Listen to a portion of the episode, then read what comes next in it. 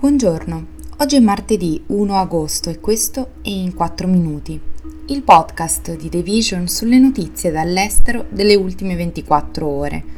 Parleremo delle nuove licenze per petrolio e gas del Regno Unito, dell'attentato in Pakistan e del personale diplomatico statunitense invitato a lasciare Haiti.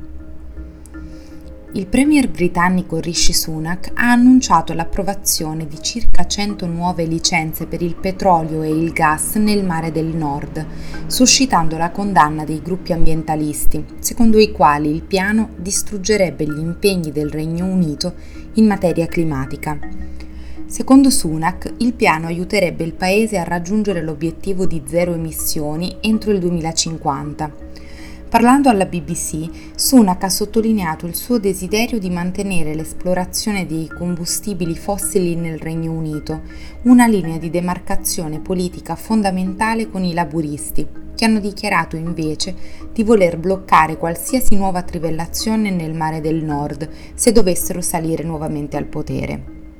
Mentre gli ambientalisti e molti scienziati hanno avvertito che i nuovi progetti sui combustibili fossili sono incompatibili con gli obiettivi di zero emissioni, Sunak ha spiegato che le licenze sono una parte integrante del piano. Il premier e i suoi ministri hanno accusato i laburisti di rendere il Regno Unito più dipendente dalle risorse d'oltremare se procederanno con il divieto di nuovi progetti nel Mare del Nord, mentre i laburisti affermano che investiranno pesantemente in fonti rinnovabili come l'eolico e anche nel nucleare, che ridurrebbe le bollette e renderebbe le forniture più sicure e sostenibili.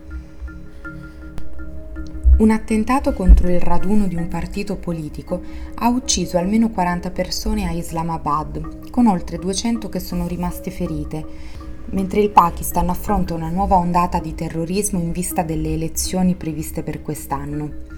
L'attentato ha preso di mira un partito politico religioso, il Jamiat Ulema Islam di Maulana Fazlur Rehman, che fa parte della coalizione di governo guidata da Shehbaz Sharif e che sostiene una versione più dura dell'Islam, ma non abbastanza estrema per i jihadisti che considerano la democrazia non islamica.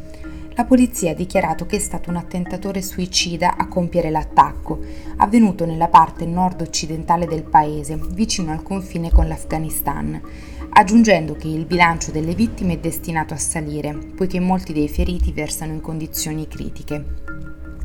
Alcuni di quelli più gravi sono stati trasportati con un elicottero militare in un ospedale del capoluogo provinciale Peshawar. Il Pakistan ha vissuto un'elezione sanguinosa nel duemilatredici, quando il terrorismo era una minaccia molto grave. Gli attacchi sono poi diminuiti grazie alle operazioni militari condotte all'interno del Pakistan fino alla presa di potere dei talebani in Afghanistan nel duemilaventuno. Il governo talebano di Kabul ha condannato l'attentato, aggiungendo che atti così efferati non sono giustificabili in nessuna religione o setta. Tuttavia, secondo gli analisti, la maggior parte degli attacchi è opera dei talebani pakistani, un movimento jihadista ispirato al gruppo afghano.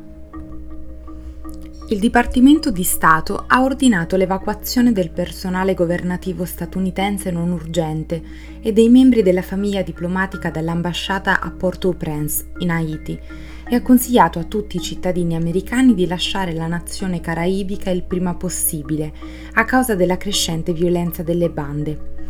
L'annuncio è arrivato dopo una settimana in cui gli haitiani del quartiere circostante la zona hanno affollato l'area esterna all'ambasciata, cercando protezione da quelli che la missione diplomatica ha definito pesanti spari nelle vicinanze. Dall'assassinio del presidente Jovenel Moïse, avvenuto due anni fa, le bande armate hanno preso il potere in quasi il novanta per cento della capitale. Pur contendendosi il territorio e il controllo delle risorse, si sono impegnate in diffuse campagne di uccisioni, stupri e sfollamento di civili. Le famiglie hanno visto le loro case bruciare e sono state lasciate senza cibo e acqua. Una nuova epidemia di colera minaccia la popolazione e una campagna umanitaria delle Nazioni Unite ha ricevuto solo una frazione dei fondi richiesti per il resto dell'anno. Dalla morte di Moïse, il caos politico che ha afflitto Haiti per decenni si è aggravato. Il suo sostituto, il primo ministro Ariel Henry, lo scorso ottobre ha chiesto l'intervento di una forza multinazionale per controllare le bande, ma la comunità internazionale non è riuscita a capire come formarla e nessun paese ha accettato di guidare una missione di tale portata. Questo è tutto da The Vision, a domani.